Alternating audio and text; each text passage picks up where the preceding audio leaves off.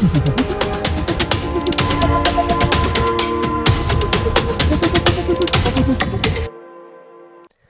Welcome back to No Name Podcast, everyone. Uh, this is Ukrainian podcast on cybersecurity, um, our international series where we talk to cybersecurity experts all over the world to discuss cyber domain of the war, make new connections for Ukrainian InfoSec community, and uh, learn from our colleagues abroad. Today we speak with uh, Max Smeets, senior researcher at the, the, Center of Security Studies Swiss Federal Institute of Technology in Zurich, and director of European Cyber Conflict Research Initiative. Max, welcome to the podcast. Thanks for having me. It's a really wonderful initiative, so I'm glad to be on this podcast. Absolutely, and so uh, during uh, during the last couple of years, right? You authored, um, co-authored, co-edited uh, several awesome books. Um, and so, uh, what's your secret to keeping you know such high level of productivity, uh, especially considering that the lockdown was uh, lifted and we didn't have so much times times on our hands as we did in like 2020? Uh, I'm glad you perceived it that way. Well, to be very honest, much of the productivity or the output of last year, um, like all that stuff, I wrote during the lockdown. So I'm not sure if I can keep it up. But it's oh, okay. really still a question on whether I can publish uh, the coming years. Um, a bit cliche, but I guess I, I do really, really enjoy the subject, really enjoy doing research in the field, and I kind of let my interest guide uh, whatever I'm working on at a at a given point in time. And I think that's the if there is a secret, then uh, then that's it. I really wake up every morning and uh, and enjoy the work that I'm doing. Awesome. Um, so then let's uh, discuss some of uh, some of your works, uh, you know, that might be interested to our Ukrainian listeners listeners through the lens of questions, you know, of Ukrainian situation right now and the war with Russia.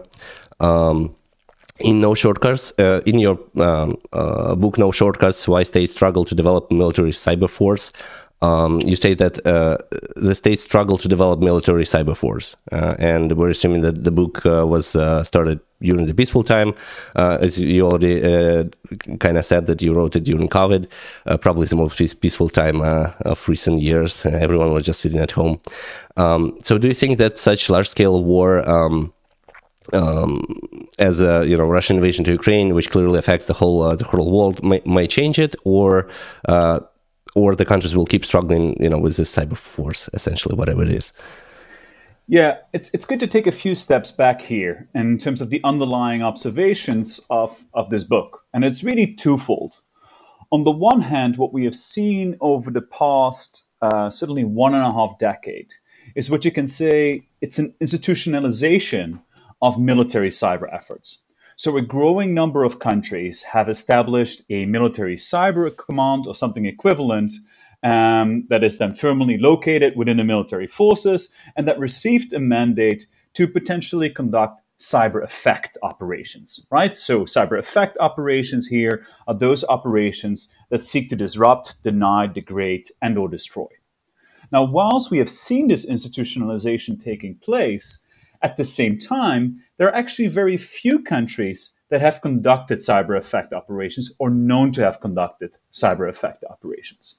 And when you look at existing explanations, the majority of research has really focused on the strategic value of um, these cyber uh, effect ops, right? Many will say, well, it's a lousy tool for coercion because you can't really signal with it, um, or um, you know, the, others would have argued, well, there are actually norms against the use of cyber uh, effect operations. Some will argue um, it's actually not so much about effect operations, but it's more about espionage. So there is a set of explanations that people have given to argue why they have not occurred. But actually, my argument in this book is well, whilst we have seen the institutionalization, people have also had this tendency that it's very sim- simple to conduct these activities, and it's actually not the case.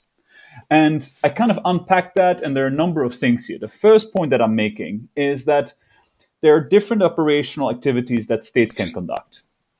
One type of activity is that I guess you can have a state who doesn't care about when it's achieving an effect, against which target is achieving an effect, if it has a strategic potential, um, if it uh, influences uh, its intelligence capabilities, and so on. Now, those type of operational activities are relatively easy to do. But the majority, the great majority of states, particularly the responsible powers, if you look at any country that is part of NATO, they want to do rather specific effect operations, which ensure that there is limited collateral damage, that they take place at a given point in time, that um, it fits within an international legal framework, that they have strategic potential, of course, that there is interagency coordination and collaboration with some of the intelligence services. And those type of operational activities, the resources and time required to conduct them are way, way higher. And so that's kind of one that I'm kind of unpacking. The second thing, and I think that goes more to the heart of your question, is to look at the missions of these uh, of these cyber commands today. And when we think about how they are established, ultimately the most important assets of these cyber commands are the people that work there, not your te- just your technical people, but a much broader set of people. But if you look at the missions of these cyber commands, they don't really have a peacetime mission because that's for the intelligence service. They're not allowed to go out there and conduct these effect operations in peacetime. No, they require often a parliamentary approval that they can only get in wartime. And in a wartime, they can, you know, not even always do the reconnaissance part because that's then part of the intelligence service, but they can only then, you know, deliver that um, that payload that uh, seeks to disrupt, deny, degrade, and or destroy. Now, what does that mean from a people's perspective? Well, how do you train then your talent? How do you retain then your talent? How do you recruit your talent? All of those questions then become a lot harder because your peacetime mission um, is so limited. And so, what we when you look at the war in Ukraine today, well, to some degree, it hasn't changed that much because, of course, when you look at the great majority of cyber commands that are established, they now haven't received some type of parliamentary approval that um, let's say the Dutch or the Danes or, or Germany can now go out and uh, whatever hack Russian uh, critical infrastructure and conduct some effect operations. So in many ways, that problem that many of them face of a sort of kind of uh, being handicapped um, it, it still uh, persists today, and that ultimately leads to a whole range of, of other questions that I'm happy to delve into. And so um, they, they can do uh, some defensive defensive capabilities during you know during peacetime, or it, it depends. So many of the cyber commands are set up with a specific mission. They are kind of war fighting units, mm. and and so pe- the defensive operations are then often in the hands of uh, a range of other institutions that could either be you know your your typical intelligence activity that is more generally in the hands of the intelligence agencies and it depends from country to country. Or yeah the real defensive activity might even be in the hands of um, uh, you know depends on the country. In, in some cases it would be fall under the ministry of justice and not under the ministry of defense. Or it could be even a police mission for some or it could be a entirely different department. Like i guess in the us you will have a, a, a dhs or so um, when it comes into defense, they are then in a difficult situation because they are not allowed to do the more active reconnaissance that is then in the hands of, uh, yeah, the intelligence. They are not allowed to operate often domestically, right? Because you don't want to have militaries being active in domestic networks. So there is a bit of a conundrum there on than what they are allowed to do at that given point in time. And that means that they're not often not even allowed to um, do what we call OPE, operational preparation of the environment, where they potentially do get access to networks to in the future deliver these effects. So, in a way, it's um, organizational limitation. It's a massive organizational limitations that you see. It's many of the cyber forces are structured around conventional forces, but the cyber domain logic um, is not entirely the same as the conventional logic. For operational activity, you often need a long time to prepare, which means that you often need to have access long before a war occurs, and you need to maintain that access. You need to continuously update it. And when you think again about the most critical asset, you know, your people, you know, like I guess if you in in peacetime for conventional forces, if you develop some military capability, if you uh, build it up, you know, your missiles don't get bored and leave, but your people they do, right? And so, especially when you have a private sector that wants to draw many of them in, it's then becoming a much harder kind of sell um, to make sure that they stay within your organization. Um, I think it's actually right time maybe to jump into question like and to focus uh, basically on Ukraine in this case, right? Because Ukraine is actually at wartime, and I know you know, and it's already like more than one year, and we know that many uh, allies, many you know Western countries like support actually Ukraine in cyber force, right? So do you see that this actually serves as a catalyst, and we can you know uh, bypass these uh, you know struggles, and we can find some some shortcuts ways to you know set up cyber force in one year? Or yeah, I think, still... I think absolutely. In some ways, of course, it's a it's an awareness, right? Like no shortcuts, no shortcuts. Vlad jumping Hi, in everyone. here. Ah, sorry, hi, sorry, I won't be enabling my video. I, am really sorry, but yeah, I have a very poor connection. That's all good. Okay. That's all good. Um, no shortcuts, but still, yeah, is it uh, speeding up? um, now, to your question, like in some ways, it shows the problems, right? Like in that to have been effective from suddenly February 2022, Ukraine should have thought about some deeper about its military force structure already many years ago, right? And so, in some ways, uh, it, it highlights the problem that they they have been facing. On the other hand, as you say, it is a bit of an eye opener to now really ensure that they are developing a force. And whereas you know maybe other countries in peacetime have difficulties to recruit and retrain, retain and train, of course, as they are establishing it uh, in Ukraine, those three issues are um, are, are east in a sense that there is a clear mission, there is a clear goal for recruitment, and you know the training is essentially the one of uh, learning as you're doing. So they're in a completely different situation. Now that said, it does of course come still with a host of issues as to what that cyber force then is actually capable of doing.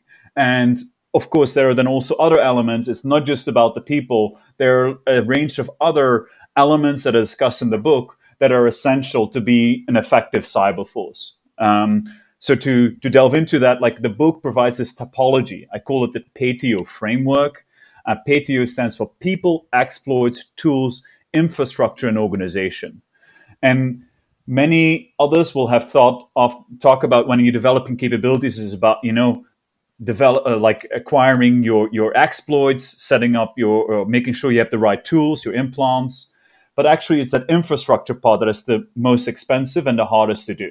And that's a big challenge for Ukraine if they are now, you know, really want to set up a military cyber force to then get the right infrastructure in place to conduct these operational activities. And with infrastructure, that means a range of things. On the one hand, it includes even your databases, your targeting databases. What can you actually go after?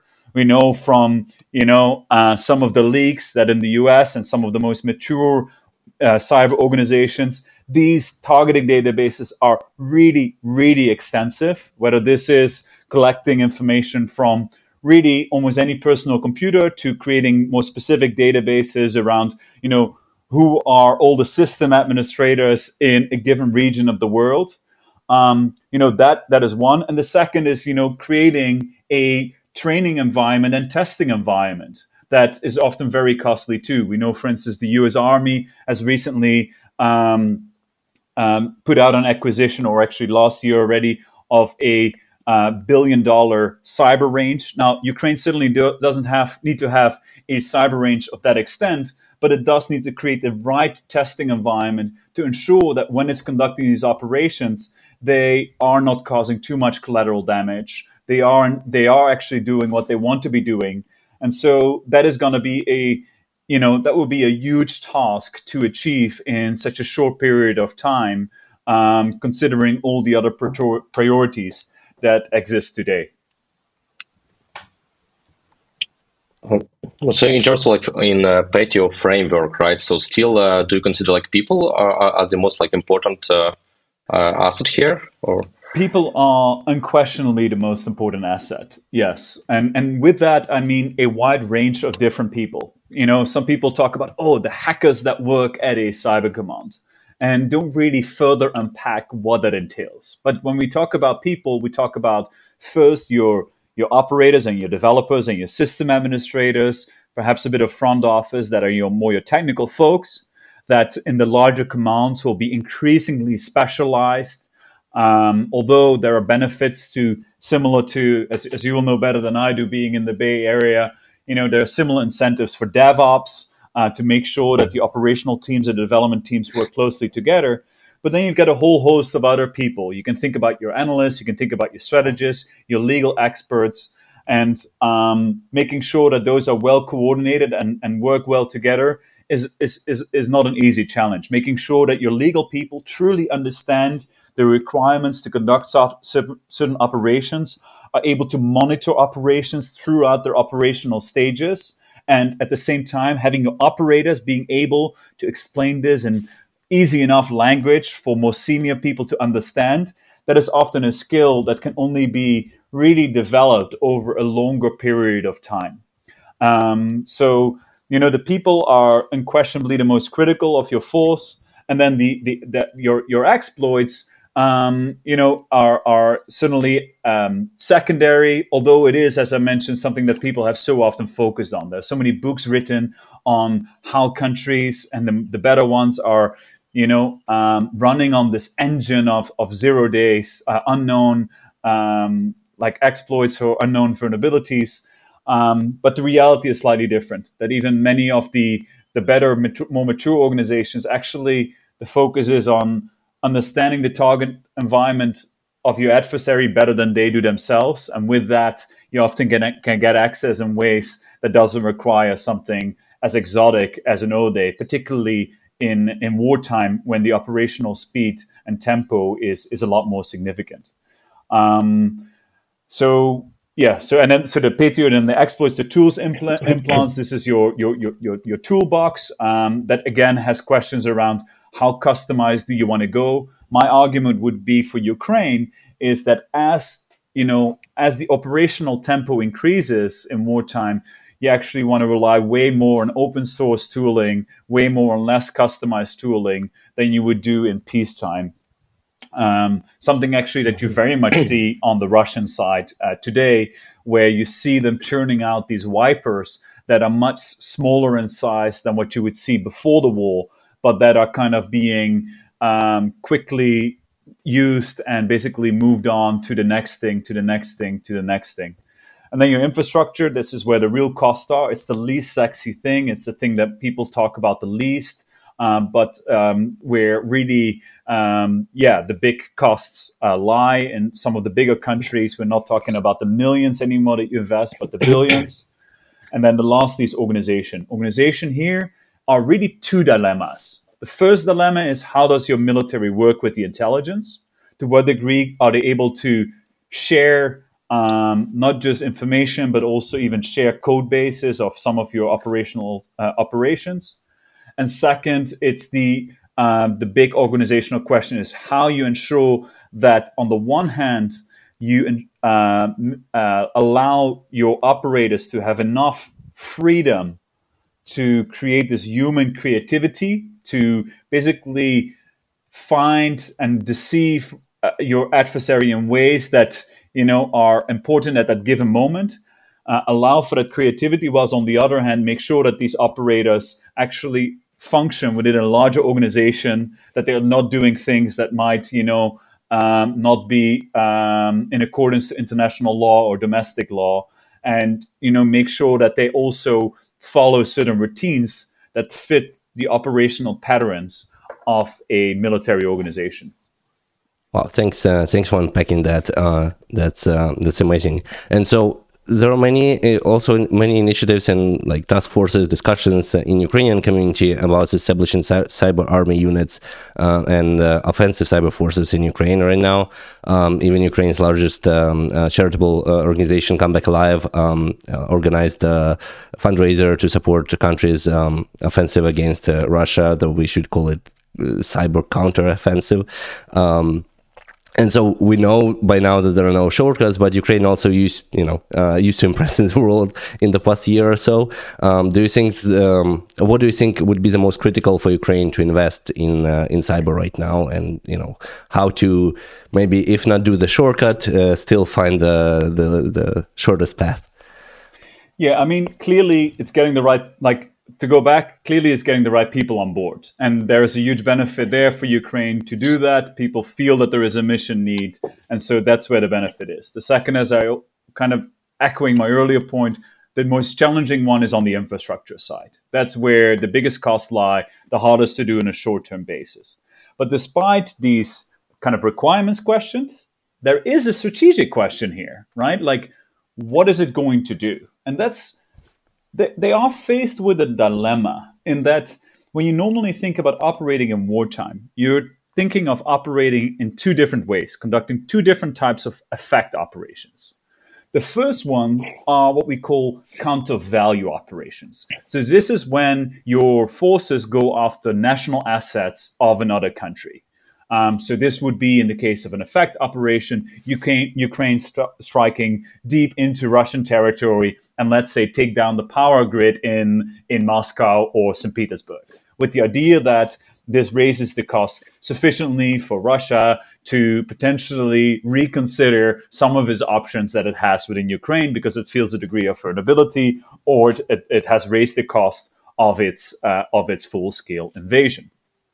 The second type of um, uh, operations is what we call counter force operations. Those are operations that are directed against the military forces or logistical structures of your opponents. So in this case, this would be against Russian, uh, you know, let's say supply lines. It could be railway infrastructure. It could also be directly their artillery forces, depending on uh, on what's available. Now, both of them are limited, right? The first one, you're putting yourself in a pretty dangerous position, particularly against the international public and how this would be perceived if you would go out and conduct these counter value operations against some of the most critical assets in Russia, even if you're able to do so. It would.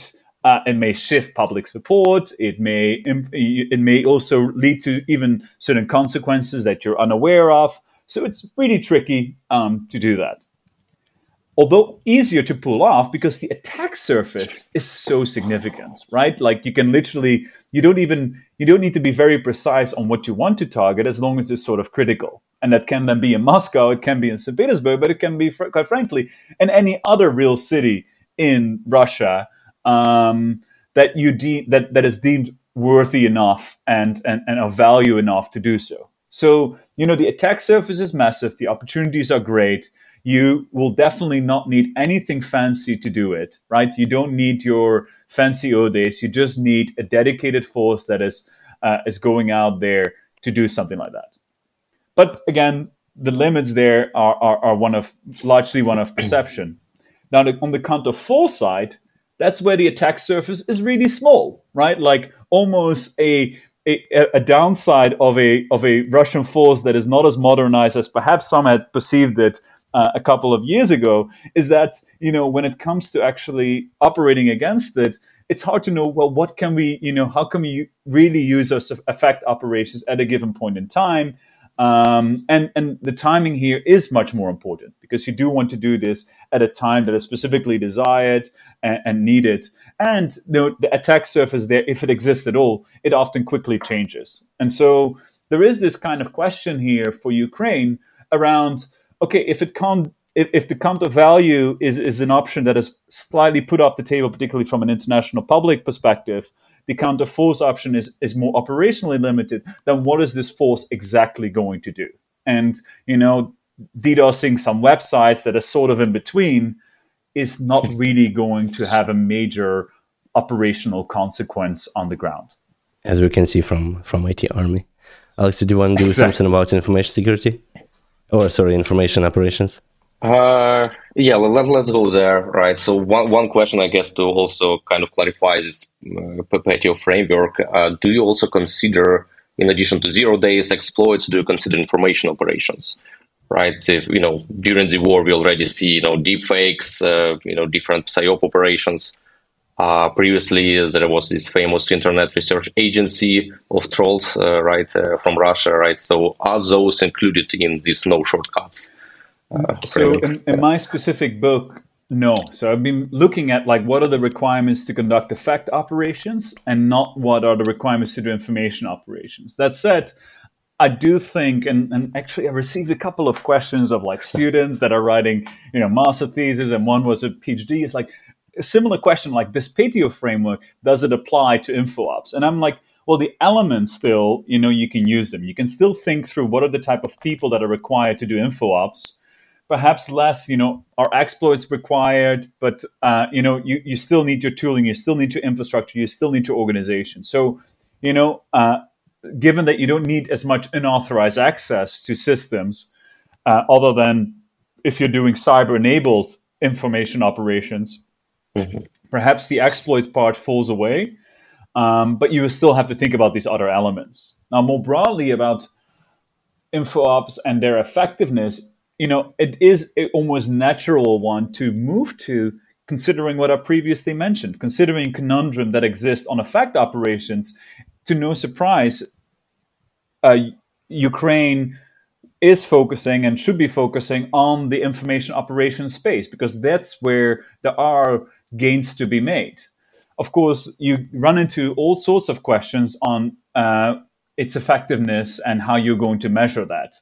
Uh, and that comes on both sides, right? We see a lot of questions in particular about how effective are Russian operations in Ukraine or against Ukraine, or uh, more broadly against, uh, I guess, the Western public um, and and uh, it's a, it's a hard one to answer. To to to pick out one though, which uh, there was this research that has come out uh, now maybe one or two weeks ago um, of a colleague of mine, Lennart Maschmeyer, and, and some of his colleagues, or some some uh, other people uh, he did this research with. Um, it's a paper called Donetsk, Don't Tell, which I think is a terrific title. And and what that research shows is um, we have a tendency to think that it's particularly the information operations on social media that are most effective. That social media has allowed for a new form of mis- uh, di- uh, information ops that we didn't see before because of its scope and scale. And what they show is actually it's still the more televised information ops that are really doing the effect here. Um, and I think it's it's worth putting that in context. Um, they look specifically in Ukraine through a multi-set to to a, through a wide range of methods, including also uh, focus groups and interviews. And I think um, it, it, it does kind of allude to a potential bias that we may have that the newness that exists of social media is also the ones that is most effective again um, whilst we yeah shouldn't forget about how many people still today consume information, which is simply through um, yeah news shows on TV um, and not on Twitter. Yeah. Um, okay, I do have two questions about uh, still, uh, you know, coming back to people part. sure. Uh, so one question is about, uh, you know, specific, you know, what skills and you know are the most required, right, uh, to set up the cyber force for a state. Uh, and the reason why why, why I'm asking is, uh, you know, my understanding is that. Uh, aid and you know different other programs they actually supported Ukraine with educational programs uh, even before the war, right? And uh, their focus was actually on this operational skills, right? Operational cybersecurity. And you know, for me, like being a PhD, I was always puzzled, like, okay, why don't you support PhD programs, right, uh, in Ukraine? Why, you know, not to integrate Ukrainian science with Western science uh, in cybersecurity as well? So, do you think that part is important, right? Like, do we also need uh, kind of cybersecurity science uh, to be developed, right, in the state? Yeah, it's a good question. Um, also, because right now, what you see with a lot of countries are whilst their cyber command may have been established 10 years ago, they're still figuring out what is the curriculum, what's the training that we actually should give these people. And it ranges enormously, right? So in some cases, you will have a six week long program where a private sector company comes in, provides a couple of modules, lectures, leaves, and people can start, to uh, some programs where it's a year long thing, to other programs where many of your key people that are brought in are sent away for two weeks to a more international program and they come back and they get going. Um, and so the range is is extensive, and um, some of the ones that have developed longer programs, for instance, uh, and surprisingly, the United States, they still massively struggle, right? And there has been a great RAND study that basically said, you know, what we've been noticing is that it's hard to replicate certain skills because some of the best hackers acquired them not through formal training, but they acquired them through going to you know this hacker conference meeting up with you know a couple of other people they acquire these kind of tacit skills over time that cannot be easily formalized into into a program. So that's that's kind of one broader one. But i think what you alluded to and i think it's a fair one is the skill sets that you really require and they of course differ significantly. Um, on the one hand you've got your dedicated technical skills that can partially be acquired through um, taking courses also from private sector institutions um, that we see, whether this is, you know, your SANS course that also still some cyber command people will do, to other um, certifications that still exist. Although there are limits often too, right? And, and it's worth pointing out because when you think about your military operation uh, or an intelligence operation for that matter too that is conducted by the state versus much of the private sector um, attacking activity they differ in their goals and setup. Um, right where in the case of a private sector pen testing or red teaming company ultimately they um, what what matters is okay we've got this um, we got this amount of time and then we need to build them and write a report and so it's kind of like output matters here, and you know we need to deliver. And so mm-hmm. uh, what happens? You're often using a ready set use uh, set of frameworks of which it is easy to report on, write a report, and kind of you know the, that that aspect is the most important. Whereas for many of the intelligence and military organizations, the amount of time doesn't matter. It's the objective that ultimately matters, and also the way that you want to use your tooling can differ significantly as a result of that as well. You're going to use often slightly different tooling that is less detectable, might be harder to report on, but it doesn't matter for you. So we shouldn't do too much as if these skill set are exactly the same. The incentives, the way that they use it, can differ as well, particularly between the more mature military organizations versus the private sector. And then, and I think what you alluded to is, yeah, I notice it as well as there is still an opportunity for more educational programs, whether this is in Ukraine or in many other countries, to to develop your broader skills group. Whether this is your strategists that actually really um, need to better understand um, mm-hmm. some of the cyber operational activity that exists, and you know really need to think through also some of the conventional strategic concepts, to your legal people that really need to be um, that need to create still often dedicated programs need to be created and are lacking about making sure that your legal people that you have really understand cyber operational activity. So there is still a huge mm-hmm. gap today that um, exists on the training side across the different types of um, skill sets that are required for an effective cyber command. I see. Yeah, I was trying. Uh you, you know, yeah, yeah. Uh, everything makes sense, right? So I was trying kind of to rephrase and, uh, uh, for example, like you know, for a state to have a significant uh, cyber force, right? Do you need to have in-house, uh, you know, firewall solutions, in-house penetration testing tools that you, you know, some innovate develop these innovations, right? Or it's still more about just operation, more about talents to do penetration testing, right, and so on. And, and no, you you would certainly need that, and and of course there is a difference between how some of the different countries are set up. It's kind of like your uh, if you would have the uh, you know old economics equation, which is output is labor uh, times capital, right?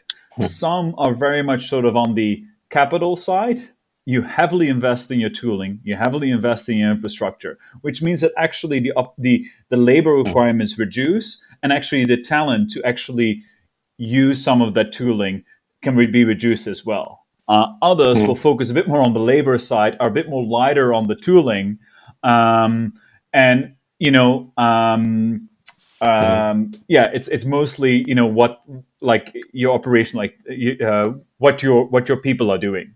It's kind of something that is loosely a point that has been made by de Graack as well on the distinction between China and, and the US, actually, where his argument is that in the US, you will see heavy investment in capital, um, where you create all these fancy exploit frameworks internally, not taken from the private sector, so, uh, and then actually the operational skill set required is not always massive. You can basically have some some really good developers developing it, and then your developers can go on and just deploy those those capabilities, which is different from a Chinese perspective. Was his uh, early argument where there is a much more labor focus and less capital intense focus mm-hmm. on their operational activity.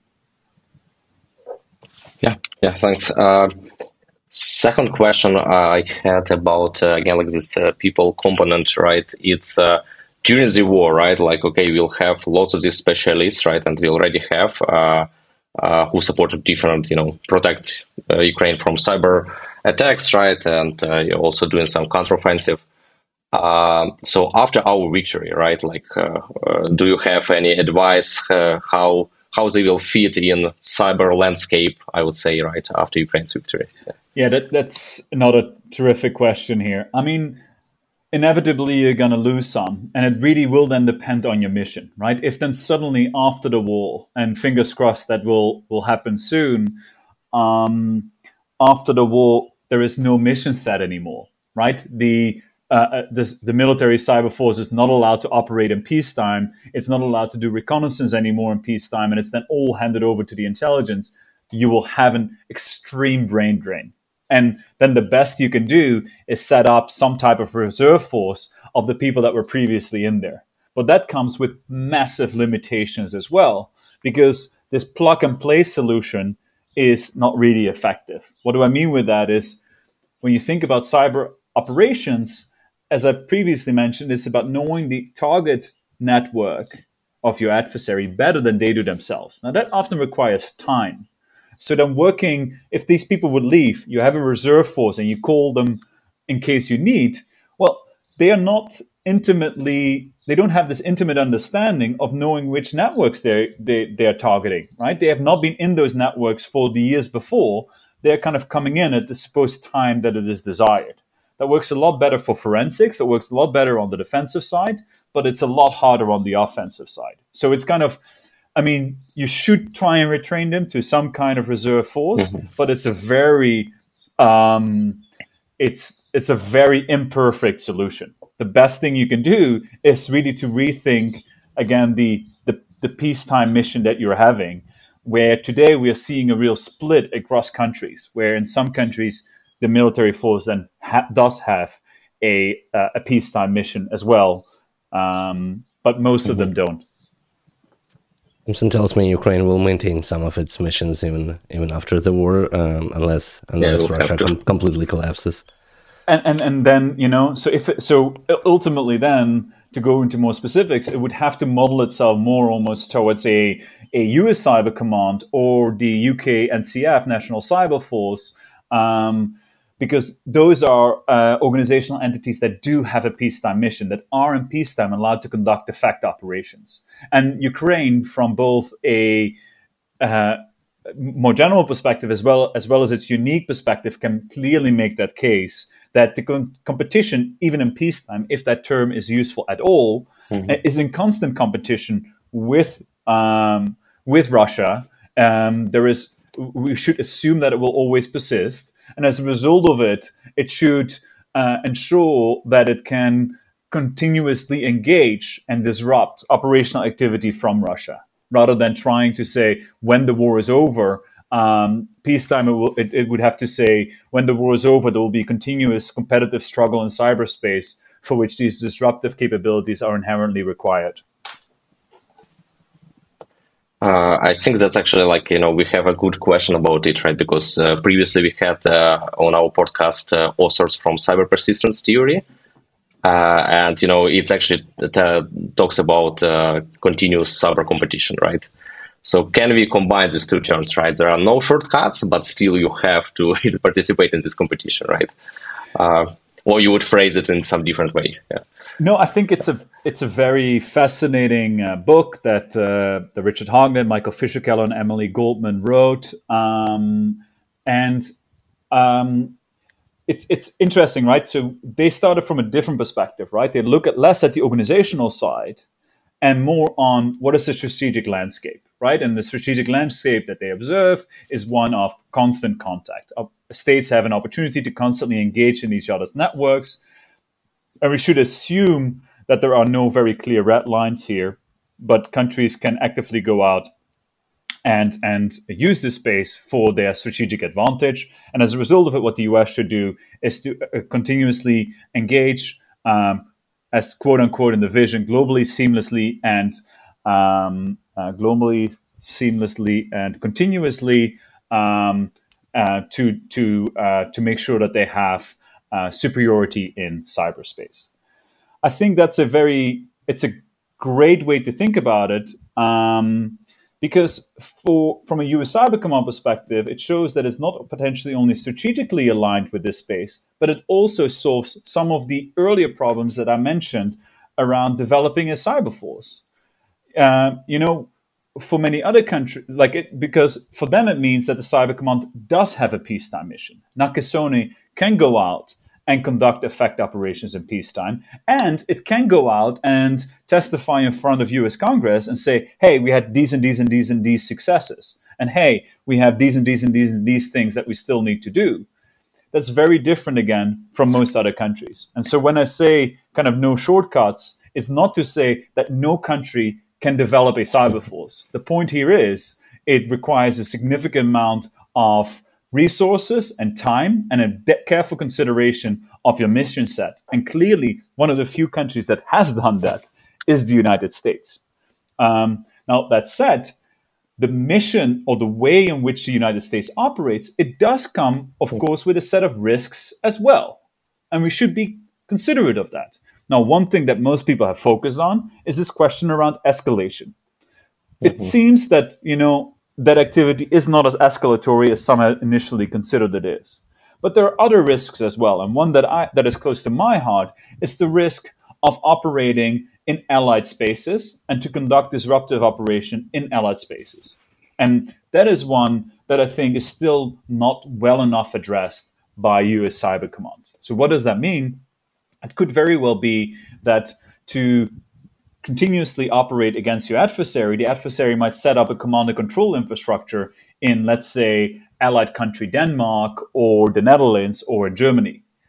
Now, under this current mission set, the US Cyber Command might come in and you know wipe whatever material is off the server and do this with perhaps notifying that specific government, but not necessarily with their consent, right? And they want to do this quickly because they do want to keep this operational speed going.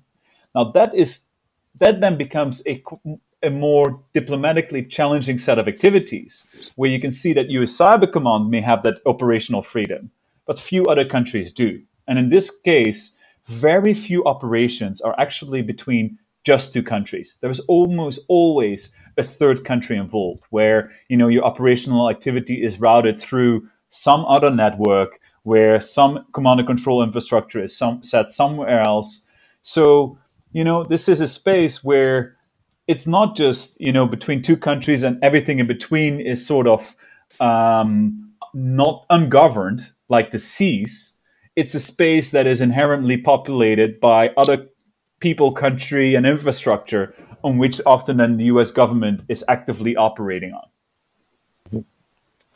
Um, I guess like a quick follow up here, right? W- what do you think about like this recent, um, how, how would say, like probably public statements, right, about moving towards offensive operations more, and that uh, I think US, uh, US, uh, US already did it, right? Previously, Australia, UK, Japan, uh, they really stated, you know, possibility of offensive operations. Uh, it's an it's an interesting statement, right? And and um, there's there are a few things to unpack here because first, um, in some cases, I would still argue there is a lot of bark but little bite. The fact that countries will come out, create a cyber command, doesn't mean that they have an operational capacity. The fact that some countries will come out and say, we will, if needed, conduct effect operations, doesn't mean that they're able to do so. And people have sometimes confused these public statements, right? And so, and it's the same with, let's say, NATO countries that have come out and said, in case desired, we will attend, we will uh, deliver sovereign cyber effects to the alliance. Well, you know, at least 12 countries have signed up. But it's not entirely clear that many of these countries are actually able to do so at a given point in time. But, and I think that's an important one. And, and it comes, so public statements and institutionalization in cyberspace is even more important than um, than in the conventional space. And part of that comes from the signaling potential of cyber capabilities. You can famously not parade computer code on the streets of Moscow. It's harder to showcase what you have. Now, if that is the case, you are more willing to often signal through public statements, through creating again a fancy cyber command where someone can come and cut the ribbon, you know, because those are physical things or things that can be more easily showcased. Now, so so that's that's one, and I think it's often forgotten. That said, we do see a trend, and and to some degree a split. Today, we see two different types of countries very clearly in the West. One type of country where again a cyber command only has a wartime mission. They can maybe do it then, but you know if like then there's still huge potential of what they can do in wartime if they can't operate in peacetime. And then you've got another uh, set of countries that have clearly spelled out a much more active approach in cyberspace and have also ensured that the organizational structure and legal mandate is set up in such a way that they're able to do so. And the two that really jump out here are the UK with the uh, NCF and the US Cyber Command. But this is not the way that um, almost any country in continental Europe are operating. And, and so that's what really you have to kind of look a little bit more under the hood to see what matters and what doesn't matter.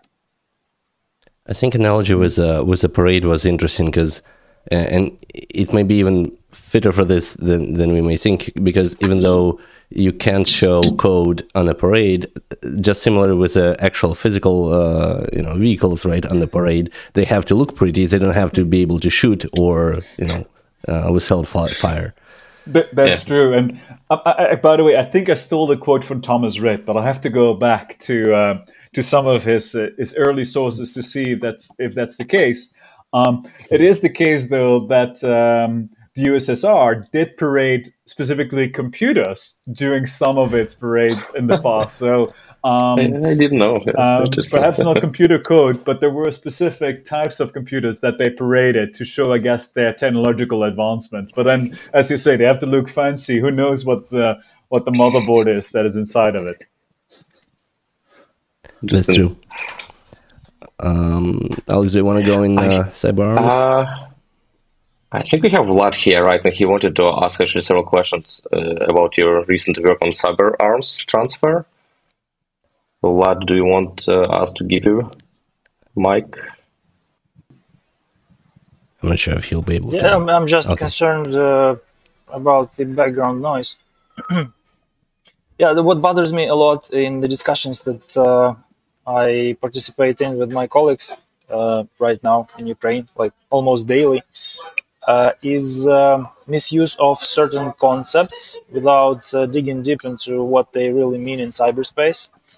Uh, and uh, your work uh, on PETIO framework and specifically on the incentives for arm transfers between nation states gives perspective, but I, I still feel alone, you know. So I would really, I would really like uh, my colleagues uh, and opponents sometimes to hear it from you just um, could you please just spend some time to uh, express what you uh, consider good analogies for um, for weapons, the process of transfer, other uh, types of capabilities, and their um, modes of transfer, and so on. So traditional traditional objects in real space do not have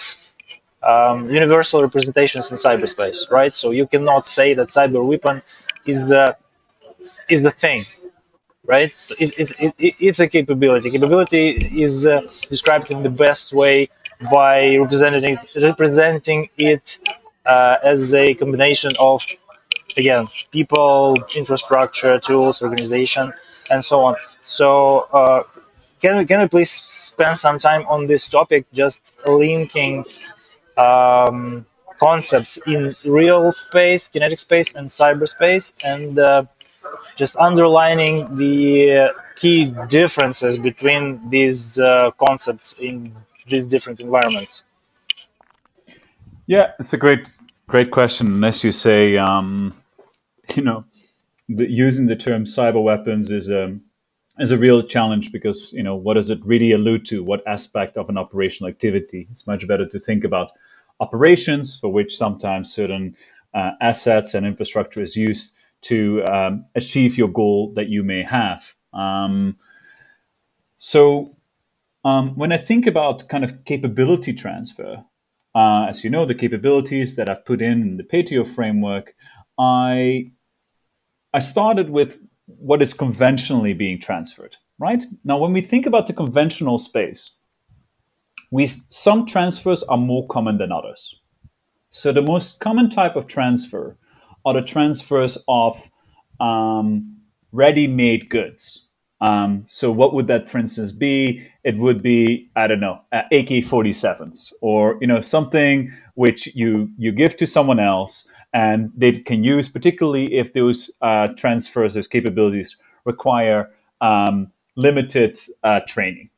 Um, why is that useful? Well, it actually helps the d- defense industrial base at home, who has been developing these capabilities, and also it creates this lock-in effect in a certain alliance, particularly as these technologies may get more um, more advanced. Uh, you might get a technological lock-in there at, at two, where you can only operate within a certain alliance framework if you're starting to deploy these capabilities. So that's where the incentives lie. And then as we move kind of towards um, uh, other transfers, so for instance, the transfer to uh, allow you to de- further develop these capabilities or to really create the capability for other countries or governments to innovate themselves, to create new capabilities altogether, that's the type of transfer you rarely see in the conventional space. Well, why? Is because you lose this lock in effect long term. You don't want countries to basically create that independence. Um, and yeah, you're creating a competitive market against yourself as well. And you really then need the trust, really, really deep trust of that allied government to go that far. So in the conventional space, this is what we see. You will transfer mostly um, uh, ready-made uh, capabilities. Now, for cyber, the it seems to be slightly different. And first, that comes from when we think about capabilities, many of the capabilities in cyber are what I would call rivalrous goods. And what that entails is that the usage by one actor or the consumption in economics by one actor influences the consumption of another.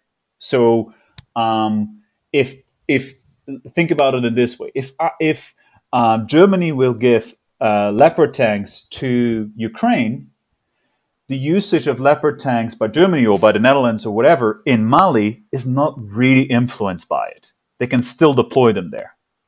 However, if Germany would give specific exploits to Ukraine, uh, specifically, you know, your O-Days, the usage of Ukraine against certain targets will influence similar usage of those exploits against other targets in the world, right? And so consumption by one influences consumption of another. And you see this particularly on the exploits and on and to some degree also on the tooling side. And so, and more broadly, the uses of tactics, techniques, and procedures by one actor, if you would transfer them to another actor, it will make it more harder to conduct these operations. And so, if that is the case, actually for cyber, you know, you don't see the same incentives to do this type of transfer of ready-made capabilities. You're not going to do that as easily. So where you do see it, or where there are incentives, is potentially in allowing others to innovate or and others to train up their own capabilities. But that only happens in a more narrow set of cases, right? Because you need to trust that ally, which in this case would essentially mean you are going to help train up the cyber force, for instance, of another country. And so it could be, although we don't see it really today, it could be that the US will have its billion dollar cyber range and it will invite the Dutch to train on that billion dollar cyber range rather than their couple of million dollar cyber range, meaning that their ability to, to test, to train, and to understand operational dynamics massively increases. But you really need to be very close from an ally perspective to allow that to happen. And so what this has led to is, is my argument would be countries have to really start deploying more on the innovation side together. So for instance, on the cyber range side, that's where they can actually do more transfers. On the infrastructure side, that's where it's possible because you don't have that rivalrous goods problem that you will have with your exploits and your tooling. And, um, and, and so that, that's one, uh, or rely more on some of your key allies to do this. And then second, we, we see is, of course, the dynamic that I previously mentioned around NATO. It's for that same reason that we see a unique alliance dynamic within NATO. So normally in NATO, countries are offering their sovereigns capabilities, their military capabilities to the alliance. NATO doesn't own capabilities. When the time arises, a country provides their you name what type of military equipment to the alliance to be deployed. In the case of cyber, as I mentioned, they, you don't offer your military or your military cyber capabilities. No, you offer your sovereign cyber effects, which means that you don't need to say how you achieve the effect. It could have been done through a whole set of fancy exploits, but it could also be done in another way. But that's not what you're sharing. So the way that they try to overcome the rivalrous goods problem is to say you only have to sh- share that you're able to achieve this goal not how you're going to do this and with what kind of capability you're going to do this. And so that's the way that they are trying to get out of it. But that often, of course, leads to questions on what are countries able to do? How can you integrate that? How can you be for sure? Can this be assessed? All of those kind of questions.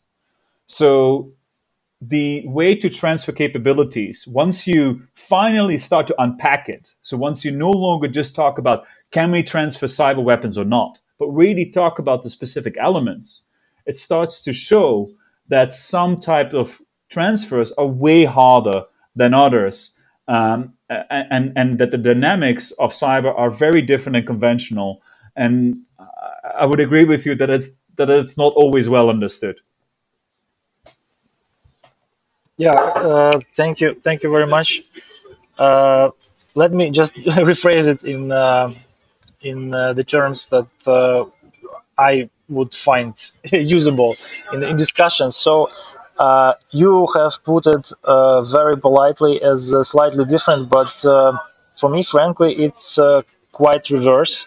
So countries are much less interested in sharing know-how in how to produce new armament technologies in the kinetic space, but uh, to the contrary, they are more um, interested in teaching allies how to do the same in cyberspace.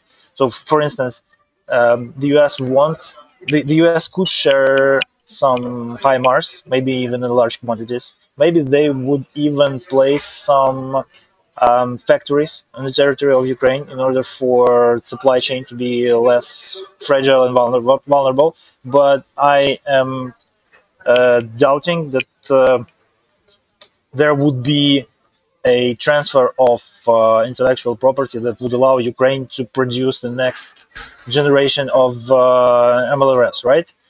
And vice versa.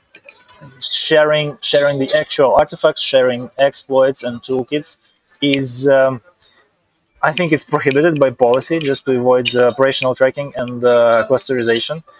But um, but to the contrary, sharing the know-how how to produce that yourself and how to train personnel and build uh, organizations and processes is uh, much more preferable. Am I getting it right? That's correct. I mean, it, so if there are real opportunities to transfer, it would indeed be allowing Ukraine to develop its own capability. Yeah. And not the specific way of like, you know, here is an O-Day to use. Awesome. Awesome. Thanks. Yeah. I mean, it can, you know, in unique cases, you can see, of course, uh, I mean, there is there's one additional layer here uh, that I didn't want to touch upon that that further um, that further complicates things, and that's the attribution layer, right? It's very different if, let's say, the U.S. in a certain case would share specific um, uh, tools or exploits that they are using themselves as well, or if these are kind of things that they have have never used and can benefit Ukraine. Why? Is because you want to avoid potential confusion, right? Who's behind it? If I would really start sharing my tactics, techniques, and procedures, it muddies the waters around attribution as well. Now, that can be beneficial because suddenly your adversary doesn't know anymore who this attack is coming from, but it can also create an even more dangerous game as all of this operational activity starts to look alike. And so that creates disincentives as well. And so if you don't want to share at all, you would ideally want to share then things that are really outside of your own remit and what you would what you've ever used yourself before. That makes makes sense. Um, Alexei, uh, is there anything else we wanted to cover? Uh, yeah, I was just thinking like, about like this discussion, right? That uh, many of cyber capabilities, right? They you know developed by private companies, right? By industry, a lot, right? And whether this make any change to this, you know, cyber arms transfer, because usually probably private companies will, you know, less regulated with military uh, will participate in this sharing, right? Um, yes and no. And so, why yes and why no? We see particularly the private sector being able to create an international network of clients in the intelligence, espionage, spyware realm. Why is that? To some degree, going back to my point about rivalrousness because they are less likely to be discovered, my usage of a certain spyware tool in country X is not imme- is by nature much less likely to be discovered in a highly disruptive operation. And as a result of it, I can reuse that capability again against another country, against another client. And so, in that sense, you know, by nature, because of it being more um, uh, less likely to be detected, discovered, uh, being more stealthy, it's easier to play a game with multiple with multiple clients. On the effect space, um, you're right in that you know, but what we see primarily are actually um, the type of smaller outlets of people who have left a government entity and then will develop a shop with literally five people that essentially are selling to a really select group of people. And you see this in the exploit space, you see it in the tooling space. These are then, you know, essentially, yeah, you will find them, let's say, in Arlington in the US. You will find a few of them, you know, in the UK. Uh, but who do they supply to? There again, they don't have, mm. you know, they're not going to supply to India, or and certainly not to an adversary. They're going to supply then to a very select group of clients, many of, of which most of the employees were previously working at. So that's and that's mm-hmm. the most common tendency that you see. Um, and and in fact, of course, some of the governments will use their if it is not their legal power, will use their buying power to enforce that. You also see this with exploit brokers, where it's very clear, like, hey, listen, once you start selling to these countries as well, we will never purchase anything from you in case we find out. So they're using their purchasing power to also create that relationship. Mm-hmm. Um, I guess we are already running uh, out of time a little bit, but you know, if you have two minutes, uh, you know, covering this topic about terms, uh, I know in your new book, right, that you co-edited, right? Uh, you also, I think, argue against cyber war term, right? So can you so, tell us a little bit about that? um, actually, so so the book um, um, Disrupt, Deny, Deceive. It's a book that I co-edited. Uh, uh, Whether Cyber Conflict is an Intelligence Contest. I co-edited with with Bobby Chesney at the University of Texas Law School, and we invited really a wide set of contributors um, to this question about you know if it is not cyber war, and what we mean with that, if we don't see these super high and disruptive, destructive activities. Um, um, you know, in partic- uh, uh, across the world, then what is it? Because it's mostly a competitive space that takes place below the threshold of armed attack, right? And we invited scholars and experts with a really diverse set of opinions to explore that question. And what is fascinating is for, for us too, as editors, we really just wanted to get the best people involved to give us their answer. And we were mm-hmm. kind of like, we're trying to be kind of referees, arbiters in the sense of like being as neutral as possible and giving people the platform to debate this. And the answer is sort of 50 50 in the book, and that's fantastic. Some will, many will say it is an intelligence contest. What we see here is essentially military cyber commands taking on roles that the intelligence agencies previously did. And you know, the cyber and, and these operations that we see are mostly types of sabotage, covert action. They rely on deception. They're focused on information advantage. All the things that we saw in previous intelligence periods as well. There is nothing new there.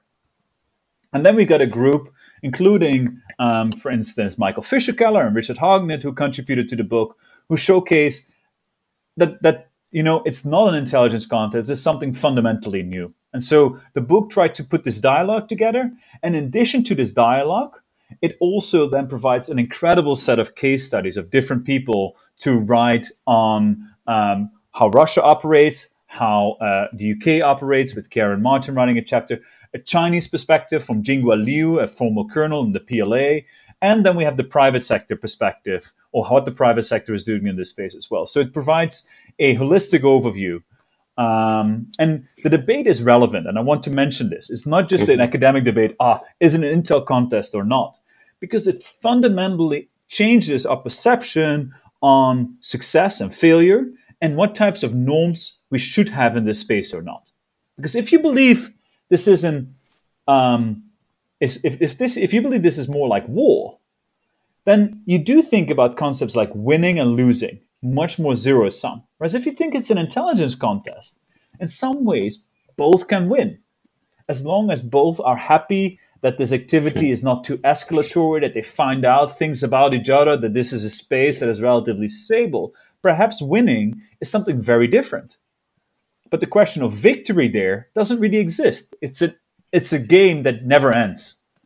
So so uh, it, it matters you know how you think about it conceptually it matters how you think about winning losing success failure and it also matters about norms because if you think it's like age old intelligence we, we don't need to think about international law or you know establishing new norms. Um, then you, if you may think that a completely new game is afoot, if you think it's something fundamentally new, then we also have to rethink what are red lines. We have to rethink about what are the right norms in this space, and so on. Mm-hmm. So the book, we, we as editors do not take a specific stance. Instead, we really try to enable a emerging dialogue across some of the best people in this field. Uh, and you know, for, for the case with uh, you know uh, Russian-Ukraine war, um, so would you consider this a cyber war? um, yeah. I would consider it a war which sees cyber elements that to an extent that we have never seen before. And of course, it's not to the same scale. But if you think about Georgia 2008, um, you know the extent in which Russia has used um, cyber operations is is really unprecedented. Now, some can debate on whether that then has strategic value or not, but just the number of wipers alone is just Yeah. Is just mind-boggling. The num- like we have discovered more Russian wipers than almost we have discovered any number of wipers in the past of all actors combined. It's That's just true. it's just something that people don't often realize. And of course, these are smaller. Of course, the, these are not like the big wipers that you saw previously, also deployed against Ukraine. Um, but so so the operational tempo is significant. Um, we'll have to wait and see what's going to happen in the coming months. Um, but uh, it's it's quite extensive. So cyber, I mean, it's a it's a it's a, it's an element that deserves um, the attention of whether this is policymakers or academics or anything anyone else really. Thank you. Yeah, we, yeah, we definitely agree. And uh, there are also even debates about uh, calling some cyber attacks uh, war crimes, right? Uh, that's uh, True, and and there's been fascinating research from uh, and, and work being done there, including from Lindsay Freeman uh, from uh, from UC Berkeley, uh, uh, who I highly recommend also to put on this podcast. Who's put the uh, case forward um, in The Hague and uh, um, has done a really interesting and good analysis, documenting particularly the activities of Sandworm in Ukraine uh, to to build up this case. So we'll see how that's going to play out in uh, in the future. mhm, thank you. Awesome. Yeah. Um, we just want to be mindful of your time. We are uh, already past hour, but uh, Max, thank you so much for joining. Thanks for um, unpacking. You know. All the intricate details of, of your work um, and uh, for the uh, insightful conversation. And uh, usually, the very last questions that we ask is uh, what would be your advice or message to Ukrainian audience? Um, well, I think you know uh, the coming week is going to be a critical one. It seems from the public statements. So um, we will all kind of sit and watch and listen to see what's going to happen. Um, fingers crossed. I guess hang in there. It will be critical, but uh, sadly, uh, we should not expect, and no one is expecting that it will be decisive. So we are, to some degree, whether we want it or not, in for the long game, and uh, hopefully we can all stay motivated to um, to in the end uh, ensure that this leads to the most positive outcome possible. Thank you so much for your support, and you. uh, we also uh, encourage all our listeners to help uh, Ukraine in any way, uh, in any way uh, suitable for you to, um, um, to in the struggle to, for democracy and for freedom, and uh, in case of Ukraine, for its very existence. Um, so yeah, once again, thank you so much. Um, uh, we hope. Uh, uh, thanks for also referring uh, Lindsay to this podcast. We'll definitely talk to her, um, and uh, definitely uh, hope to see new works and. Maybe another time on the podcast. Thank you so much. Thanks for having me. Thank you.